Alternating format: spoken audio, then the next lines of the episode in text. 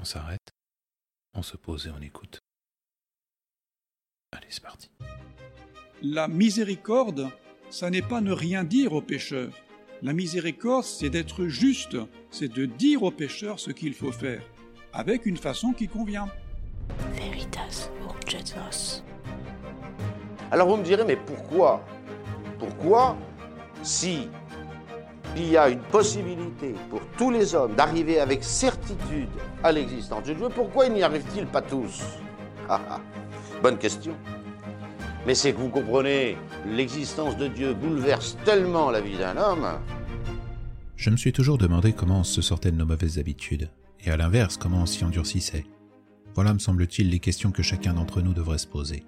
Certainement pas pour attiser en nous une culpabilité maladive, mais pour nous en libérer. Parce que oui, oui, les mauvaises habitudes nous rendent esclaves, esclaves des autres, esclaves de ce monde. La résurrection de Lazare que je vais commenter aujourd'hui répond justement à toutes ces questions. Bienvenue à la première de la vérité nous presse. Cet épisode fameux qui nous est décrit dans l'évangile de Saint Jean au chapitre 11 est le plus grand miracle de notre Seigneur Jésus-Christ durant sa vie publique, et certainement aussi le plus commenté. C'est également celui qui a décidé le Sanhédrin à exécuter Jésus, parce que les pharisiens ne s'y sont pas trompés. Non seulement ils avaient là une preuve éclatante de la divinité de notre Seigneur, mais ils ont parfaitement compris à travers cette résurrection le pouvoir qu'il avait sur les âmes. Durant cet épisode, le Christ va être averti par Marthe et Marie-Madeleine que leur frère est souffrant. Et pourtant il va retarder son départ pour aller sauver son ami, et lorsqu'il arrive sur place à Béthanie, on lui annonce que Lazare est mort et qu'il est au tombeau depuis quatre jours. Ce sera la première fois dans les évangiles où on voit le Sauveur pleurer sur les misères de ceux qu'il aime. Alors il délivrera Lazare de la mort et du tombeau en usant de toute sa puissance, par sa volonté, sa prière et sa parole.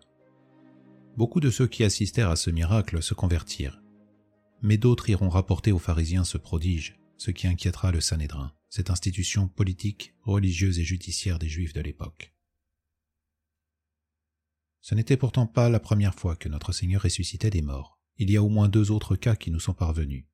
La fille de Jaïr et le fils de la veuve de Naïm. La première était morte peu de temps avant que le Christ entre chez Jaïr, et du coup, il ne fallut qu'un acte de la volonté du Sauveur pour la ressusciter, acte symbolisé par la main tendue, le Christ ne prononce aucune parole.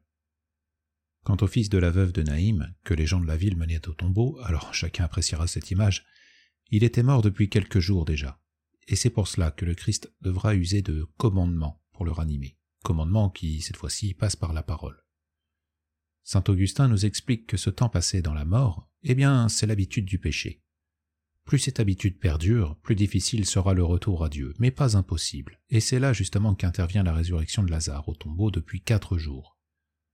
Pour le sauver, le Christ s'émeut, il frémit, il pleure, il prie son Père, et il crie d'une voix forte. Une fois qu'on a dit ça, on pourrait s'imaginer que même un pécheur endurci sera sauvé par le Christ. Que cet évangile nous propose simplement d'avoir confiance dans l'amour, la charité et la miséricorde du Christ. Mais c'est mal lire cet évangile, parce qu'en le relisant attentivement, on constate qu'il y a des conditions si nous voulons sauver une âme en train de se perdre, des conditions qui dépendent en partie de nous, et si c'est nous qui avons le malheur d'être dans l'habitude du péché, ces conditions dépendent alors également des autres. C'est donc un épisode tout à fait singulier qui s'adresse à la fois à ceux qui souhaitent sauver des âmes, mais également à ceux qui veulent se convertir. Et effectivement, à travers le déroulement de cet épisode, on constate que le Christ veut nous marquer à la fois les conséquences terribles du péché pour attiser en nous la crainte d'y tomber, mais aussi les effets merveilleux de la grâce pour réveiller notre confiance et notre zèle. À ce sujet, l'abbé Bourdaloue, c'est un célèbre prédicateur du XVIIe siècle. Il officiait à la cour du roi dans son sermon sur l'éloignement de Dieu et le retour à Dieu, développe deux points qui vont nous instruire, à savoir l'état d'un juste qui se pervertit, représenté dans la mort de Lazare, et l'état d'un pécheur qui se convertit, figuré par la résurrection de Lazare.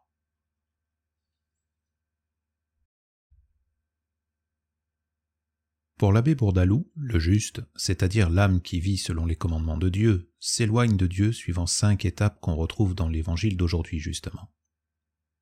Dès le début du récit, Saint Jean explique que Lazare est malade, simplement malade. C'est l'image de celui qui languit dans le service de Dieu. Puis le Christ nous dit que son ami dort, et qu'il se met en route pour le réveiller. C'est l'image de celui qui est assoupi dans une forme de léthargie religieuse. Lorsque Jésus arrive sur place à Béthanie, on lui annonce que Lazare est mort. Bien entendu, c'est l'image du péché mortel, c'est-à-dire celui qui tue l'âme puisqu'il la coupe de la grâce de Dieu. Ensuite emmène Jésus au tombeau où est enseveli Lazare. Cet ensevelissement, c'est également celui du pécheur englué dans ses habitudes du péché et dans ses rechutes fréquentes, complètement insensible au fait que son âme est morte depuis longtemps à la grâce de Dieu.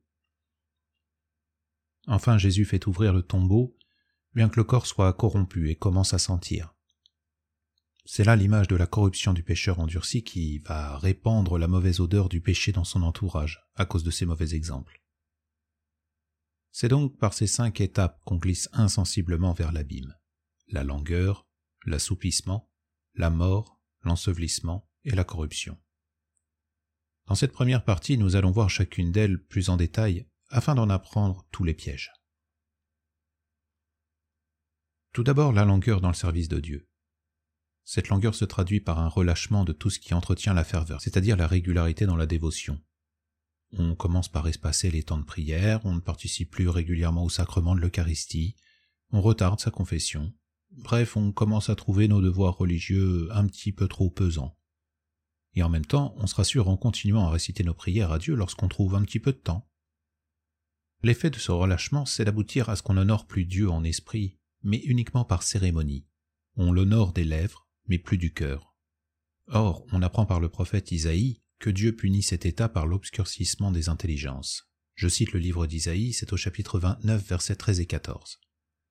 Le Seigneur dit, Puisque ce peuple s'approche en parole et m'honore des lèvres, tandis qu'il tient son cœur éloigné de moi, et que le culte qu'il me rend est un précepte appris des hommes, à cause de cela je continuerai à user de prodiges avec ce peuple, de prodiges étranges, et la sagesse de ces sages périra, et l'intelligence de ces docteurs s'obscurcira. Alors, cet obscurcissement doit être le signe pour une âme relâchée de son état condamnable d'une part, et surtout de la nécessité dans laquelle elle se trouve de réagir rapidement si elle ne veut pas sombrer encore plus loin. Alors bien entendu, aujourd'hui on s'étonne toujours de voir Dieu punir plutôt que de faire miséricorde, mais arrêtons-nous un instant sur ce que l'âme relâchée fait avec ennui. Il s'agit de la prière il s'agit de l'exercice des sacrements, c'est-à-dire d'un cœur à cœur avec Dieu. Ne serions-nous pas fâchés nous-mêmes que notre interlocuteur nous manifeste son ennui dans la discussion? Il me semble que Dieu, après avoir été patient avec une âme relâchée, a toutes les raisons d'être offensé par une âme aussi lâche, incapable de reconnaître ses perfections, incapable de reconnaissance pour les bienfaits reçus, incapable même de craindre les jugements de Dieu, bref, incapable de zèle et d'amour, une âme indifférente et froide, sauf lorsqu'il s'agit de ses propres intérêts bien sûr. Mais revenons à cette langueur. Ce défaut est particulièrement pernicieux parce qu'il n'apparaît pas à l'âme lâche comme un péché mortel. Elle s'en méfie d'autant moins. Concrètement, comment ça se passe? Eh bien, l'âme commence à être séduite par les plaisirs du monde. Alors, plaisirs licites, certes, mais qui prennent une place de plus en plus importante dans sa vie. Il se forme alors un déséquilibre dans l'âme qui va commencer à rechercher les plaisirs pour eux-mêmes. Alors que les choses soient claires, je ne suis pas en train de vous dire que la tradition interdit tout plaisir, qu'il faut vivre dans la tristesse, le remords, la repentance comme on l'entend hélas trop souvent. Non, non, bien au contraire. La tradition reconnaît qu'il y a des plaisirs dont on peut légitimement jouir. Ce qu'elle interdit, en revanche, c'est la recherche du plaisir en lui-même, pour en jouir. De rechercher le plaisir comme but. Parce que si tel était le cas, alors l'âme serait de plus en plus séduite par ses plaisirs. Et de séduction en plaisir, elle deviendra languissante, et une âme languissante n'est pas poussée spontanément à se rectifier. Alors si Dieu ne châtiait pas les âmes lâches, comment pourrait-elle se corriger? C'est donc par un effet de sa justice et de sa miséricorde que Dieu punit, aussi paradoxal que cela puisse nous paraître aujourd'hui. C'est un peu comme des parents qui puniraient un enfant qui commet plusieurs fois une même bêtise. Ils ne le font pas par cruauté ou par vengeance. Alors aussi rappelons à toutes les âmes tièdes ce qu'il est dit à leur sujet dans l'Apocalypse. Aussi, parce que tu es tiède, et que tu n'es ni froid ni chaud, je vais te vomir de ma bouche. Terrible avertissement contre les tièdes. Alors autant dans ce premier état, l'âme regrette parfois son relâchement et sa tiédeur, et un bon sermon, une épreuve de la vie ou, ou même une maladie peuvent encore servir d'électrochoc qui lui permettra de prendre conscience de son état et de se rectifier par elle-même. Autant, si elle se laisse aller à son bon plaisir, eh bien elle glissera insensiblement mais inéluctablement dans la léthargie spirituelle, et alors l'âme ne sera plus sensible à son état. Pire, elle n'éprouvera plus aucune componction, comme on dit, c'est-à-dire plus aucun regret de ses défauts. C'est logique. Pendant que les bonnes habitudes s'effacent petit à petit, les mauvaises habitudes s'installent dans l'âme endormie, une âme qui, qui ne veille plus et qui finit par se laisser écraser sous ses mauvaises habitudes. Elle s'y endort. Malgré tout, Dieu va essayer de la réveiller. C'est ce que veut dire le Christ lorsqu'il dit Notre ami Lazare dort, mais je me mets en route pour le réveiller. L'effet de cette léthargie, vous l'avez compris, c'est l'endurcissement progressif du cœur, endurcissement causé par les habitudes, les mauvaises habitudes. Et lorsque l'âme persévère dedans, ça mène à la mort spirituelle, puisque l'âme ne réprime plus depuis un certain temps déjà ni ses passions, ni ses colères, ni même son amour propre. Elle ne se rend même plus compte qu'elle meurt, parce que ça se fait de manière progressive et indolore. L'effet de cette mort spirituelle est terrible. Comme l'intelligence de l'âme est obscurcie, ses propres péchés lui sont comme cachés. L'âme se croit en état de grâce car elle juge sa sainteté entre guillemets non plus au regard de la sagesse de Dieu, mais de celle des hommes. En d'autres termes, à cause de cet obscurcissement de l'intelligence, le jugement est faussé. Eh bien, typiquement, ce sont les personnes qui nous disent Je ne vois pas pourquoi je devrais être damné parce que je ne vole pas, je ne tue pas, je ne commets pas l'adultère, etc. C'est un terrible aveu de leur aveuglement qui mènera leur âme au tombeau. Et le tombeau, c'est le lieu de l'enfermement. Et dans enfermement, eh bien, on entend enfer. Mais poursuivons cette terrible chute. Lazare est mort depuis quatre jours, nous dit-on. Il est pieds et poings liés, son corps est enveloppé dans un suaire serré de bandes sous une lourde pierre. C'est l'image de l'homme du monde et du pécheur endurci, enfoui dans ses habitudes. Mille engagements le lient, mille embarras de conscience l'enveloppent sans qu'il voie la fin du tunnel ni la lumière du jour. D'ailleurs, saint Augustin voit dans ce mort sous la pierre l'image du pécheur sous le coup de la loi de Dieu, loi qui a été gravée sur de la pierre justement. Les effets de cet état sont l'accablement et la servitude. Accablement du pécheur endurci à la vue de toutes les affaires dans lesquelles il est empêtré, des relations desquelles euh, il ne peut se séparer sans provoquer un scandale, scandale auquel il ne se résout pas, bien évidemment. Sa vie devient un véritable bourbier duquel il n'arrive pas à s'extraire. Pire encore, il rajoute à ses histoires des affaires qui n'en finissent plus. C'est comme un insecte pris dans une toile d'araignée qui se débat pour s'extirper de ce piège, et tout en se débattant, il va rajouter des liens à ceux qu'il maintiennent déjà. La proie devient alors immobile, comme le pêcheur endurci qui devient esclave de ses mauvaises habitudes, esclave des autres et esclave des plaisirs de ce monde. Plaisir qui ne lui apporte d'ailleurs qu'une satisfaction éphémère. Et pourtant il va courir de plaisirs éphémères en amusement insouciant sans jamais combler le manque qu'il finira par ressentir de plus en plus profondément à l'approche de sa fin. Dans cet état d'aveuglement, d'accablement et de servitude, le pécheur endurci va se corrompre de plus en plus, à l'image du corps de Lazare qui commence à sentir. Et pour l'abbé Bourdalou, c'est là la dernière étape de cette triste chute. Comme sa situation lui semble inextricable, le pécheur endurci va se faire une raison, comme on dit, de son mal-être, et il va chercher de plus en plus de satisfaction dans le monde pour compenser. Et à un moment donné, il va même entraîner dans son malheur les âmes les plus faibles autour de lui. C'est par exemple les enfants qui reçoivent une mauvaise éducation, et puis les personnes en manque de repères qui tombent dans des philosophies complètement bidons ou des systèmes sectaires. L'effet de cette corruption, c'est de scandaliser l'entourage, mais aussi de contaminer et corrompre les âmes faibles. C'est bien pour cette raison qu'un peu plus loin dans le récit, lorsque le Christ demande à lever la pierre du tombeau, Marthe l'avertit que le corps de son frère commence à sentir. Rappelons-nous que saint Augustin voit dans la pierre la loi de Dieu. Lorsqu'on lève d'un coupable toute la pesanteur de la loi, il y a effectivement un risque qu'il scandalise et qu'il corrompe autour de lui. Et pourtant le Christ va faire lever cette pierre. Nous allons voir dans quelles conditions.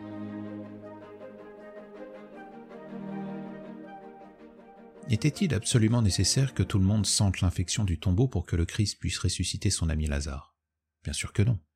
Lui était-il même impossible d'éviter la mort de son ami? Mais certainement pas. Alors pourquoi le Christ a-t-il laissé la maladie tuer son ami? Et pourquoi a-t-il attendu aussi longtemps pour le ressusciter?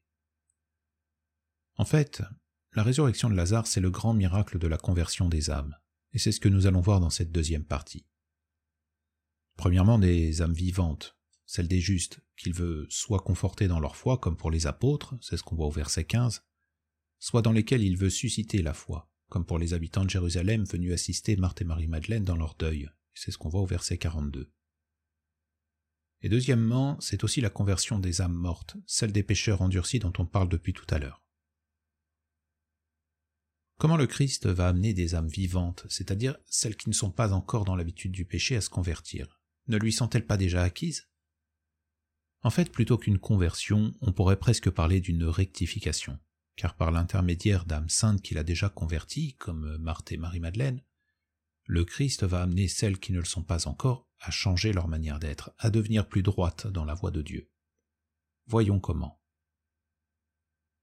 La première chose qui apparaît dans le récit, et cet appel de Marthe et Marie-Madeleine qui font prévenir le Christ que son ami Lazare est malade. Elles connaissent bien Jésus, elles savent qu'il a déjà guéri une multitude de malades. Et qui plus est, Jésus connaît très bien la famille qu'il a déjà reçue. Il y a entre elles et lui un véritable lien d'amour. C'est d'autant plus vrai d'ailleurs qu'il a ramené Marie-Madeleine dans le chemin de la foi. Et lorsqu'on aime quelqu'un, on ne veut pas le déranger pour rien. Mais pourtant, les sœurs doivent se résoudre à appeler le Christ, car Lazare va de plus en plus mal, et pressentant la mort s'approcher de leur frère, elles font appel au secours de Dieu. Ça évoque le sacrement de l'extrême onction, justement. C'est par ce premier pas que l'âme des justes commence à se rectifier, parce qu'en invoquant l'aide de Dieu face à la mort, elles reconnaissent leur impuissance, et à l'inverse la toute-puissance de Dieu. C'est donc par un acte d'humilité que ces âmes vont entrer dans la rectification. Face à la toute-puissance de Dieu, elles s'humilient, elles s'inclinent. Et l'abbé Bourdalou va encore plus loin, car il nous fait remarquer que le Christ veut être prié avant de sauver son ami Lazare. Alors dit comme ça, c'est choquant. Pourtant, le Christ va bien attendre l'appel des deux sœurs, et même plusieurs jours avant de venir, alors même qu'il sait que son ami est mourant. Pour quelle raison le Christ voudrait-il être prié? L'abbé nous l'explique en parlant de Marthe et Marie-Madeleine en disant Il voulait faire dépendre de l'intercession et de la charité de ces saintes âmes ce qui ne dépendait que de lui-même. En d'autres termes, le Christ veut d'abord nous faire solliciteurs à ses œuvres de miséricorde et de charité, parce qu'il veut nous faire prendre conscience de la nécessité et de l'importance de prier les uns pour les autres, parce que nous sommes tous liés les uns aux autres. Et quel est ce lien? C'est le Christ, eh bien ça, c'est précisément la définition du dogme de la communion des saints. On fait tous partie de l'Église du Christ, et chaque membre doit prendre soin des autres, parce que chaque membre est solidaire des autres. Et c'est ce que saint Paul développera plus tard dans deux épîtres, la première aux Corinthiens au chapitre 12, et dans celle aux Romains au chapitre 12 également. Du coup, puisqu'on est solidaire de chaque membre dans les joies comme dans les peines, Priez pour les autres et demandez l'intercession des saints qui sont déjà au ciel et qui ont une force d'intercession bien plus étendue que nous. Ce n'est pas de l'idolâtrie, mais c'est bien un acte de foi et de charité. Ce sont cette foi et cette charité qui vont opérer dans les âmes vivantes une métamorphose, une rectification. On s'en aperçoit dans le dialogue que Marthe a avec le Christ. On le retrouve au verset 23 à 27. Lorsqu'il va dire à Marthe que son frère ressuscitera, elle lui répond d'abord qu'elle le sait, puis qu'elle croit que Jésus est le Christ. Elle passe donc de la raison à la foi. Elle vit son acte de foi. Elle se rectifie, elle devient plus droite dans la voie de Dieu. C'est ce que doit opérer en nous le fait d'être solliciteur de Dieu. On ne lui reprochera plus alors le fait que nous ne soyons pas exaucés dans nos prières comme nous le souhaitons mais on se confiera entièrement en Dieu en plaçant notre confiance entièrement dans sa divine providence. N'oublions pas ce que le Christ nous dit en Actes chapitre 1 verset 7. Ce n'est pas à vous de connaître les temps ni les moments que le Père a fixés de sa propre autorité. Dans son commentaire de cet appel, saint Augustin va également dans le même sens, parce qu'il nous fait remarquer en quels termes les deux sœurs intercèdent auprès de Jésus pour leur frère. Elles ne lui demandent pas de venir directement, elle l'avertit simplement de l'état de santé de son ami. Seigneur, celui que vous aimez est malade. Cette prière, C'est un véritable modèle de foi et de charité. Rempli de simplicité, de foi et d'humilité, Marthe et Marie-Madeleine ne demandent rien ni pour leurs frères ni pour elles-mêmes. Elles n'invoquent même pas la gloire que le Fils de Dieu pourrait tirer de cette guérison, comme serait tenté de le faire une âme égoïste et fausse. En fait, la simplicité de cette prière va droit au cœur de Jésus, parce qu'elle lui montre la confiance et la foi qu'on lui porte. Le Christ n'abandonne pas ceux qu'il aime, et cette prière lui montre qu'on le sait, et surtout qu'on le vit. C'est vraiment à méditer pour nos prières et nos intercessions. Pour illustrer ses propos, l'abbé Bourdalou va prendre dans la tradition deux exemples. Pour le premier, il s'appuie sur les commentaires de saint Fulgence qui nous expliquent que les prières de saint Étienne durant son martyr ont permis la conversion de Saul en saint Paul un peu plus tard sur le chemin de Damas. Le deuxième exemple qu'il prend est celui de sainte Monique, la mère de saint Augustin. Avant sa conversion, saint Augustin était un païen qui menait une vie complètement désordonnée si sa mère n'avait pas pleuré et prié pour la conversion de son fils, est-ce qu'elle l'aurait obtenu Nous voyons bien à travers ces deux exemples éloquents que si nous acceptons d'être solliciteurs par nos prières, et si nous acceptons nos souffrances et nos larmes, alors nous obtiendrons des conversions autour de nous. C'est ce qu'on lit dans notre texte du verset 33 à 35. Jésus est touché par cette prière et cette douleur que Marie-Madeleine lui exprime humblement. Il est dit, il frémit en son esprit et se laissa aller à son émotion. Alors arrêtons-nous un instant sur le verset 34. Il illustre parfaitement ce qu'on vient de dire, parce que le Christ demande où se trouve le corps, comme s'il l'ignorait. Saint Augustin nous explique que Jésus veut nous faire comprendre qu'il semble ne plus voir dans sa lumière l'âme qui s'est perdue, parce qu'elle se tient volontairement dans l'ombre, parce qu'accablée de honte devant Dieu. Ça fait écho à un autre passage de la Bible où Dieu semble ne plus savoir où est l'homme. C'est dans le Jardin d'Éden, après le péché originel, lorsqu'Adam se cache honteux de sa faute. Et toujours dans ce verset 34, on constate que cette fois ce sont les Juifs présents qui amènent le Christ au tombeau, et ils le font en usant d'une formule bien singulière. Venez et voyez. Or, dans la Bible, lorsqu'on désigne le regard de Dieu sur l'homme, c'est toujours pour manifester un regard de compassion. Effectivement, le verset d'après Jésus pleure.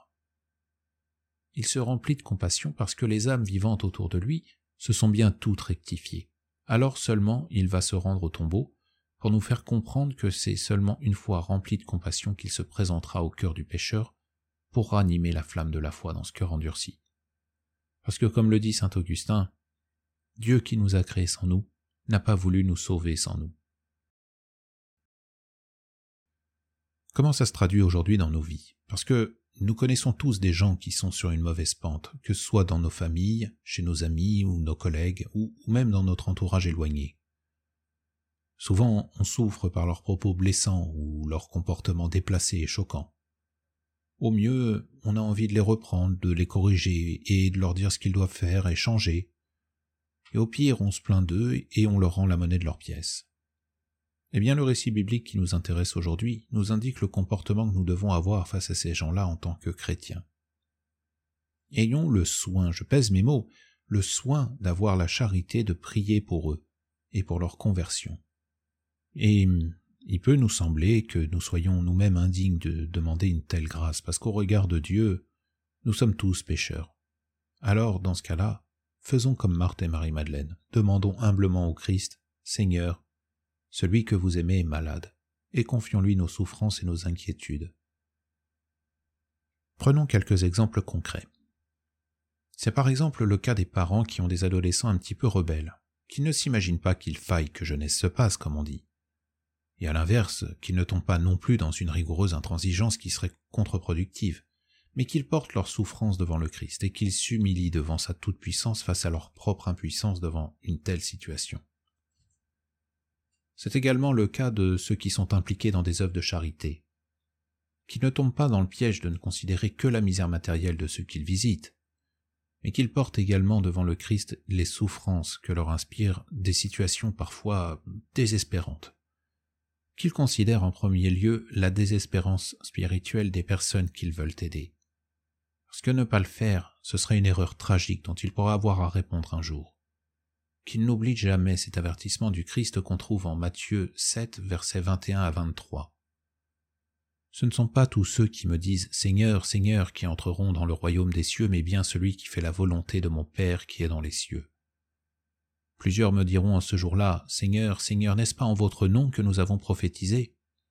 N'est-ce pas en votre nom que nous avons chassé les démons? Et n'avons-nous pas en votre nom fait beaucoup de miracles? Alors je leur dirai hautement, Je ne vous ai jamais connu, retirez-vous de moi, ouvrier d'iniquité. Dans la suite du récit, le Christ va demander qu'on ôte la pierre du tombeau. Là encore, il n'avait pas besoin de ça pour ressusciter Lazare. Et il y a une double signification à cette levée de la pierre.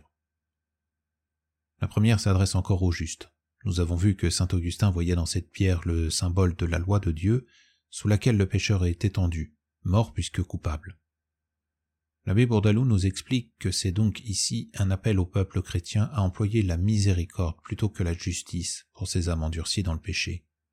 Et ça se comprend d'autant mieux à ce stade du récit qu'on a vu que le Christ lui-même se présente avec miséricorde au cœur du pécheur. Alors, imitons-le. La deuxième signification est plus évidente. Cette pierre représente un obstacle pour le salut de Lazare, et Jésus demande aux Juifs qui assistent à ce miracle de lever cette pierre eux-mêmes, alors que c'est eux qui l'ont placée devant l'entrée du tombeau.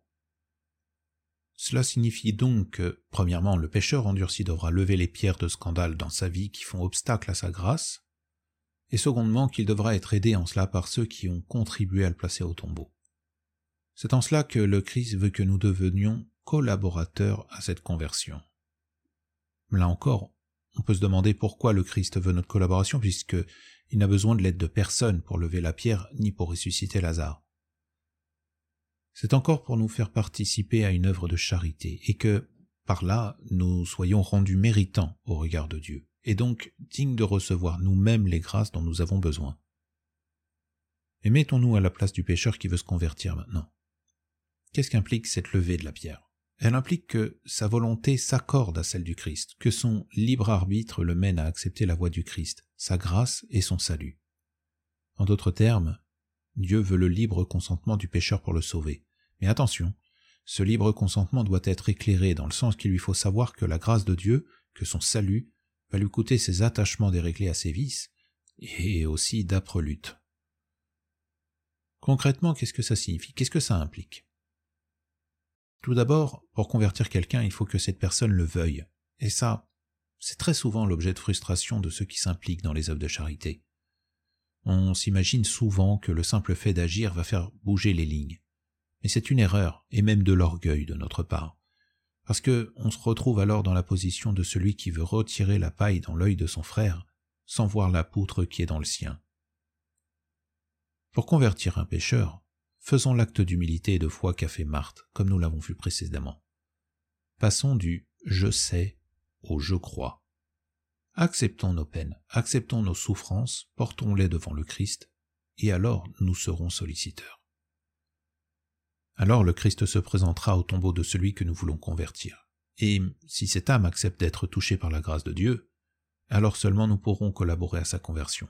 Mais laissons donc le Christ rédempteur seul toucher cette âme, parce que si nous intervenons, ce sera de manière humaine, avec tous les défauts que nous y mettrons. En revanche, plus nous serons humbles devant Dieu, plus nous pleurerons nos misères et celles de l'âme que nous voulons sauver, plus nous serons mortifiés, plus le Christ se laissera toucher jusqu'à pleurer avec nous.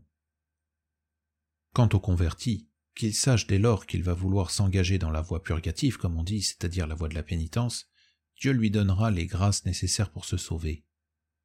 Ah, bien sûr, il y aura des luttes, des chutes, des rechutes et du désespoir, parce que Satan ne va pas laisser filer aussi facilement une âme qui lui était acquise.